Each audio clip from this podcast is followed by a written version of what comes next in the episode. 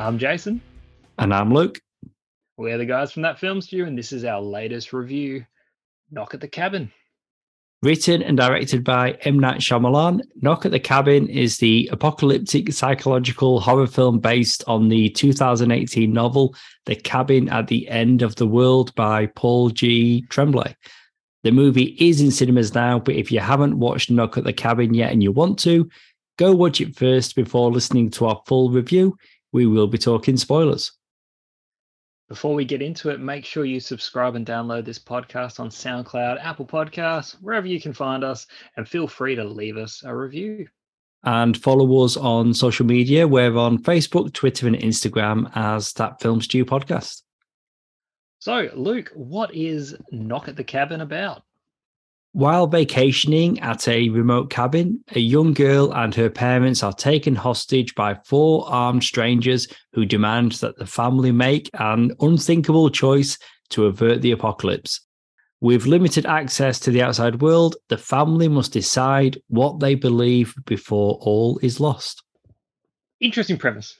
I mean, M Night Shyamalan has a you know besides his whole the whole shtick with the like with the twist. Most of his movies end in a twist. He, you know, usually with his writing, whether he's writing or like he someone's writing for, like there's usually a pretty cool premise to his movie. There's something interesting and unique about his horror film that he's presenting, and this isn't. um This is no exemption. Like eh, no exception. That that's what we're getting here. These people, these four people, approach this cab isolated cabin. Hey to to prevent the apocalypse one of you needs to voluntarily be killed by the rest of your family. Will you do it. And it's sort of the the risk of like you know if you don't do it you'll survive but you'll live the rest of your lives alone in an empty world. Everyone else will be dead. Well for as long as the world is around, but the world will soon end for you as well. But that's essentially you'll be yeah, you'll just be you and and your family.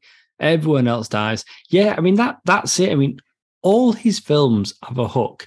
Now, when I was looking into it, I think this is the first film since After Earth, the Will Smith, Jaden Smith film, where he shared the writer's credit with somebody. All his other films, it's him. Like we know that he self finances his films. Like the visit is the movie he came back with all those years ago, and for the most part, I've been liking you know all of his films. They're they're interesting. So with that in mind, trailers, anything, I look away. I don't watch. I, I don't want to see. I don't want to see anything. I want. I want to wait until I'm watching the film, and then yeah, I mean, just the way that he shot this film was interesting. I mean, the Universal logo at the beginning is the like the old what was it like the the nineties Universal logo? Like it wasn't the current yeah, one. Actually, uh, why was that? Because usually there's a reason why a certain one is is picked. If well, I'll tell you, there is there's there is a oh, reason. Is. So this well, this film, um, it was shot on 35 millimeter film. So it wasn't digital. It did the mm-hmm. same thing for old in 2021 and it gives it that different look. So the opening with that 90s, I think it's 90s Universal logo. And then the way the film is actually shot. So he's shooting it on film and not digital.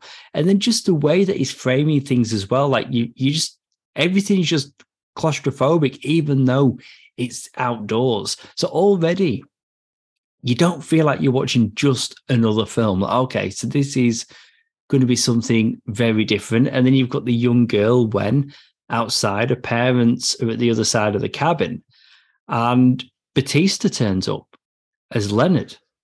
And he's the first of the four. And then, of course, you know, Rupert Grint, he rocks up as Redmond, and there's the the other two. We've got Adrian. Um, was it Sabrina? Like they, they were all four of the the characters are there.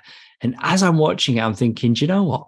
Batista's doing a lot of the heavy lifting here because he's got most of the dialogue. A lot of the shots are focused on him, but he is one of four, and then they they are the threat, and it all unravels. But it's just it's so interesting, isn't it? Because Leonard says to Wen? Like, I want to be your friend.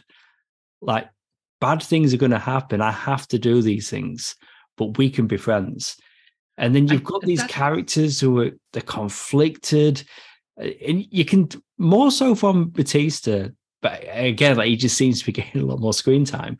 Like his character doesn't want to be doing the things that he's doing. Like I mean, mm. this film gets very violent, but it often cuts away. It doesn't. You know what's happening. No, it, it always cuts away. It always. Yeah, the away. violence is about to happen. You hear it I mean, you, you do see that bar fight, you see what's happening there, but in the cabin, yeah, it's always it's always cutting away. You know, the bar fight, you got Grint's yeah, character. I was thinking, even even in, in that scene, it literally it you don't see what happens, and that's what keeps things ambiguous because you're like, who was that? Like, is it him? Is it he has a he has a ginger beard.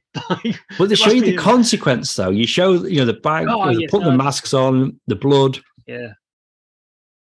Yeah, that's yeah, definitely. Yeah. I'm taking that as a design choice over a, a rating yeah, that the certificate is going for. Creative choice, and it, it, allows us to use our imagination and be like, they don't have to film a guy getting like a, an axe thing through the head. We can visualize that ourselves, and we have to do the work. And that's not a bad thing. It's sometimes that less is more. Leave it to your imagination. It's still implied. You still feel the effects of it, but you don't have to have a gritty that they filmed. But look, when we first meet um, uh, Batista's character and he shows up, and like you said, you don't know what's happening here. Like he's being very friendly to this little girl. Automatically, you're thinking he's a predator. He's he, you know he's going to hurt her. He's he's he's you know he's a very very very bad man. You're thinking all these things, and he's saying things like, "I want to be your friend," and it's just like, yeah, no, that's super creepy. Like you're a creepy dude. Stop it. What is happening here? Then these other people rock up. They've all got weapons. Holy shit, what's happening? It's a home invasion movie. But then because these characters, like, I mean, we've seen situ- like home invasion movies before, where we've got characters, and it's like obviously the threats there. They'll start using violence. Things will escalate. In this movie, what these characters do, they're like the violence from the, it doesn't escalate. If anything, it's creepy and weird. And then once they're in the house, it's a case of okay, we need to clean up, help you guys, heal you, fix you. Uh, what do you need besides being tied up? let us explain we're really nice people and they're overly friendly and again like that creates a creepy scenario but then as the movie keeps going you're just like i know but like they're genuinely trying to be nice but, i mean rupert grint's character obviously a little bit more aggressive than the others but it's uh i don't know it adds it just creates questions and creates this weird just situation and you're unsure of what's happening that's it. It's also very different and fresh yeah. and you're like wow like and that's what's great about this you're getting something new from this horror movie you're getting a home invasion movie that isn't like any other home invasion movie. Twists and turns twists M. Night Shyamalan but it, it just it casts so much doubt. Like one of the so you got the two dads one of them is injured they think he's concussed and and he's like, is he buying into it because of his injury? And then it just it plays with you, and then they're showing what's happening on the news. And it's like, is it live? Is it pre-recorded? You know, what's really like happening here? And then it's like, do they really believe what they're what they're saying is happening? But then when a decision's not made, and one by one they're killing themselves, and you're like, oh, it just it it plays like, with it plays with your mind the other the other dad that's not concussed and potentially suffering through some sort of traumatic brain damage you know he's giving very sound logical reasons for how what we're seeing and being presented with might be a hoax a scam or something or these people might genuinely believe what they think they're doing is right but their delusion for some reason or, or, or whatnot the broadcasts on the television are pre-recorded they've been loaded to the television like there's all there's all summary the as as good as that is because you're playing a bit of back and forth of like, all right, where do I sit with it? I do feel like because the movie is presenting such a strong counter to the like the original premise question, you can't help but think, okay, well, obviously, like it is real because the movie wouldn't be giving us such concrete sound advice that it, you know, that this is a hoax and it's a scam. For it to then, you couldn't see this movie ending with it being like, oh yeah, no, that that dad was right the whole time. So you you kind of, uh, at least with me, I like I was like, okay, well, it obviously is actually happening because they wouldn't be pushing the other angle so hard. Yeah, so, yeah, and then yeah, and then it is revealed to be really happening. But you see, you know, planes falling from the sky, and you know, all you know, across the world, the earthquakes. But I, I missed it. It was exciting to get a small disaster movie inside this little horror. Film. Yeah, it's, it's, like, yeah, it's, a very yeah, it's, it's, a very different approach to an end of the world like disaster movie. But I missed it. But someone pointed out to me that when Leonard, so Batista's character, before he takes his own life, you see in the in the sky in the distance a plane falling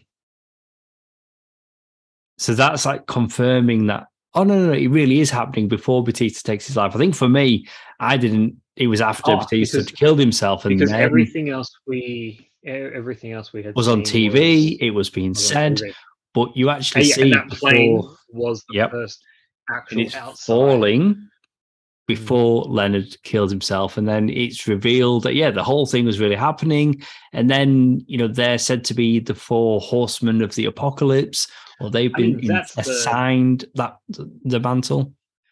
Yeah, like this movie doesn't have like a big, like, this is the twist. I mean, there's the reveal that obviously everything is real and happening.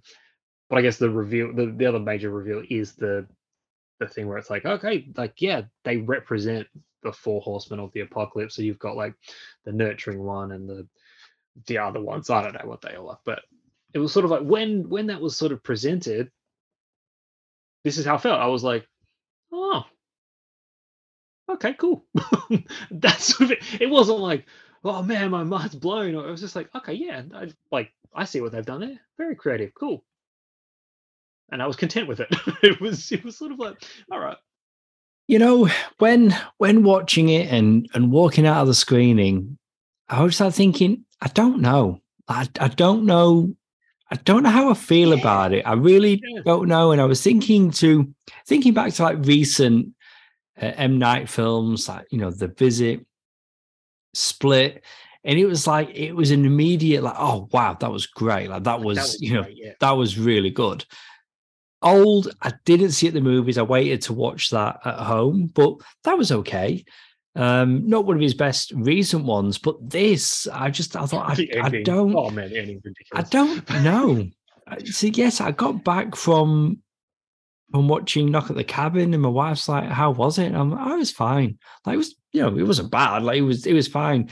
And yeah, know, it, it it was, it really was like that. It was, you know, I was, I was fairly engrossed throughout the whole time. And obviously, the, there's the tension and the creepiness of it, and it's great. I did feel like, I feel like a lot of the flashbacks seem sort of redundant. Like, yeah, we got to see some things, but then we would have scenes with the characters re- referencing and talking about what's actually happening in those flashbacks.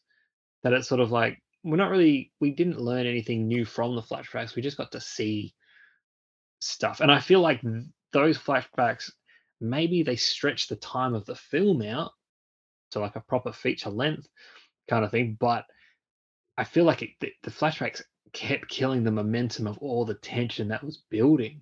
Like it, that claustrophobic feeling and the creepiness and like the feeling trapped and it's just like okay what's happening next that kept getting interrupted because suddenly we were out in the real world and like you know watching you know like the the two guys you know with one of this one of their parents, you know, like having that interaction, and then it's like an open street, and then it's like, you know, they're they're in China or wherever they are adopting the kid, and it's just like again a very big open kind of set.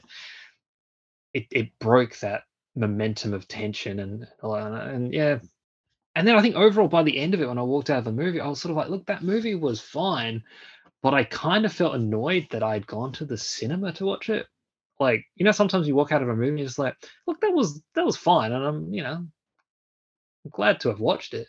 Did I really need to see that on the big screen? Maybe that could have been one for one for at home.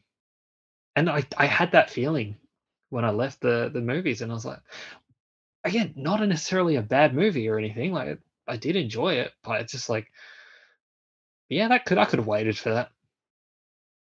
Before we rate it, because I feel like you are, I feel like you rated it already.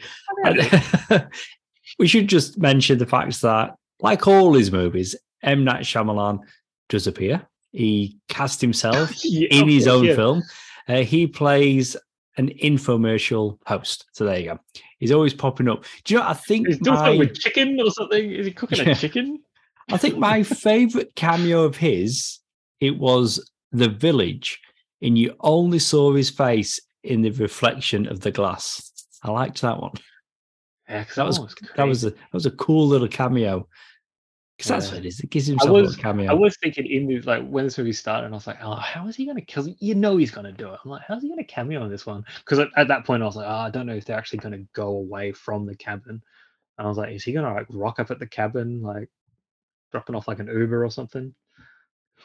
Actually, with the flashbacks, it did help. That helped like fuel the doubt though, because you've got Eric who's saying, I recognize Redmond. Mm. You know, he's using a different alias. I want to see his driver's license. I think he's the guy who attacks me in a bar. And then you've got Leonard who sometimes works in a bar. And it's like, oh, is this all like one big setup? And yeah, but uh, yeah, they did probably go a bit too hard and... on the on the because you want to be in the cabin, like that's the that's what you've seen in the trailer you all the posters, the cabin, the mystery. Oh, we're going to leave the mystery, but yeah, it did add to it. Um, but there we go. I feel like even the stuff like was that just a coincidence that he was the guy that attacked him at, at that bar, like, or was there some sort of divine? Well, that's the thing. It, it, of and, my takeaway yeah. is that everything that happens is by design. Like these people had met previously, didn't necessarily realize there's all these different moving parts. This person recognizes this person, but not the other, and they all ended up at this same cabin. They had the shared the shared visions and the things that drew them to where they needed to be and on their mission and all that kind of stuff. Yeah, crazy. I, I got to say, a little bit disappointing that Rupert Grint was the first one to to go. I mean, he was not in the movie for very long, um, and I feel like you know, with yeah. him being a little bit more aggressive than the other ones, and I feel like we could have had a bit more of an entertaining kind of like his approach to to how to handle the situation. We could have, could have got a bit yeah. more from him. I was I was surprised that he yeah that it wasn't any or he didn't stick around longer. I mean, he does have an M Night connection. Uh, Servant, Servant, the yeah, Apple TV. Plus uh, TV show. I think one of the other actors has a M Night connection as well, but I'm blanking on who it is and what project it was. So anyway, but back to Rupert Excellent. Grint though. let's, let's just ignore I said that. Back to Rupert Grint. I think uh, a lot of people are going to be surprised by him in this if they just know him from the Harry Potter films. Because Rupert yeah. Grint, like Daniel Radcliffe, is making really interesting choices. And he's a good actor. Like he really he's good. The things that I've seen him in, like he couldn't be any further away from Ron Weasley. But yeah, he's good in this. I think if people are like, oh, it's it's Ron from Harry Potter, I'll see that film. They're going to get a very different performance from him. And not much. yeah, yeah. You don't watch it for him because you'll be disappointed because he doesn't stick around. Well, definitely Dave Bautista is. I mean, he's he's the center of this. He's the man to Oh, absolutely. And what got him I mean, noticed by M Night was his performance in Blade Runner 2049. That was the yeah, true, that was the yeah. film that M Night was thought, that before you know or after when he was he played was he Odd Job? Was it Odd Job or was that like a rumor when he was in? Nah, no, nah, he was a different character. In it was Spectre, wasn't it? Yeah, different character. Before? Uh, no, that would have been after. I think that was after 2049. Okay, sure. Ah, we're always doing the live research on the spot. oh, you could have covered for me. Spectre. Oh no, Spectre came out in 2015. There we go. Anyway, and 2029 um, was like 2018, 19 or something. I'm guessing it was 17. There no, we go. Right. I was close. there we go. But it was Blade Runner 2049 that that got M Night wanting to cast Batista in this film. Yeah.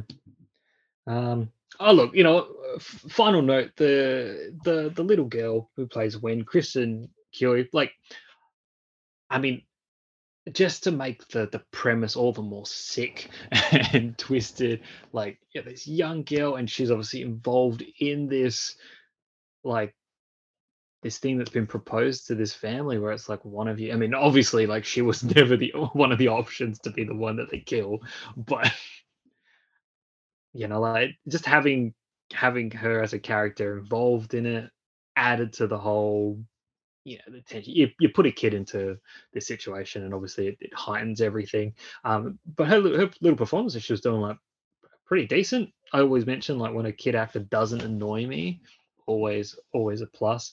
Um, and then when you do get to the eventual, you know, even though we've praised all, you know, like Dave Batista doing his thing, but you've got the two, you know, you've got the the two dads, um, Jonathan Groff who plays Eric and Ben Aldridge who's Andrew. I can't remember which one's which, but they're, they're like they're obviously like their relationship is a focus of you know the film as well. Like they eventually get at odds that they different you know opinions of what's going on.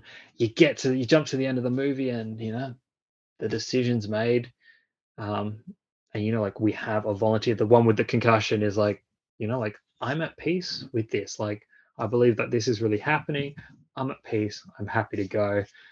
It's going to be me. And it's you know it's kind of like I, I felt if the ending was very reminiscent of like something like The Mist, and if you haven't seen the, is it The Mist, the one with the, Mist of Thomas Jane, that yeah, yeah, adapted from without, Stephen King. That's horrendous. Yeah, that ending. Without, in case uh, whoever's listening hasn't seen The Mist, but like the ending of the movie where it's just like, oh yeah, it's kind of, kind of, uh, you know, depressing.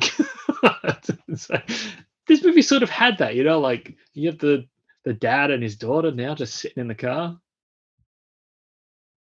I mean, it was kind of like the exchange with like the turning the music on and off.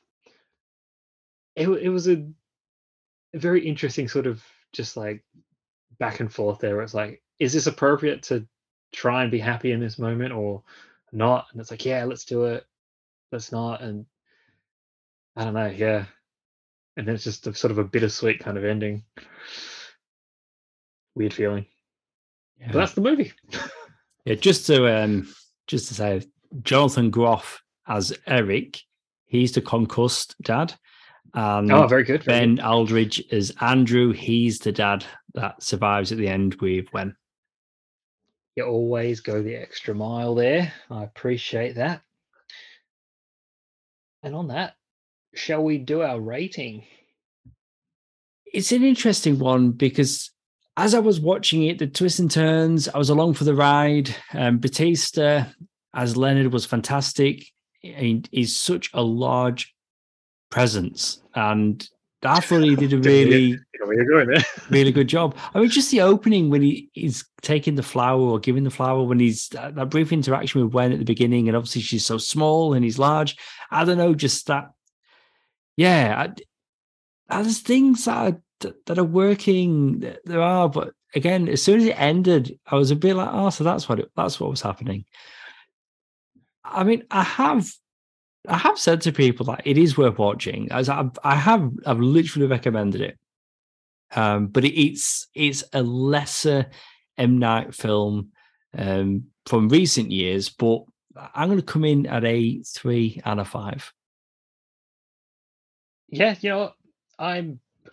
I mean, I think I already said how I felt like the all the tension just kept getting interrupted. So anything I was sort of feeling early on just kept sort of diminishing, and I was kind of just getting annoyed at it. There's some good scenes, and look, overall, this is a pretty enjoyable movie. Like, it's one I'd probably watch again. Again, I just can't help like the best way to summarize it is hey, yeah, when I finished watching the movie, I was sort of like, look, that was fine.